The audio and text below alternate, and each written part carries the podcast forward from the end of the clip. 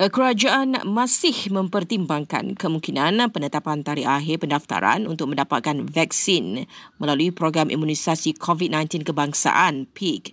Ujar Menteri Sains, Teknologi dan Inovasi Kari Jamaluddin, jika ia boleh memberi kesan positif kepada jumlah pendaftaran, kerajaan akan buat pengumuman kelab. Sebelum ini, Perdana Menteri Tan Sri Muhyiddin Yassin berkata kerajaan sedang menimbangkan penetapan tarikh akhir pendaftarannya bagi mencapai sasaran 80% daripada 32 juta populasi di negara ini mendapat imuniti kelompok.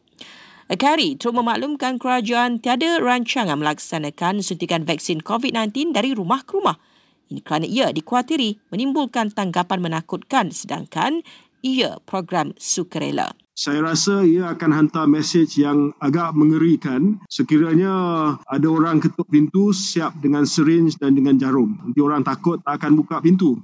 Ia berikutan peratusan pendaftaran vaksinasi yang masih rendah di beberapa negeri.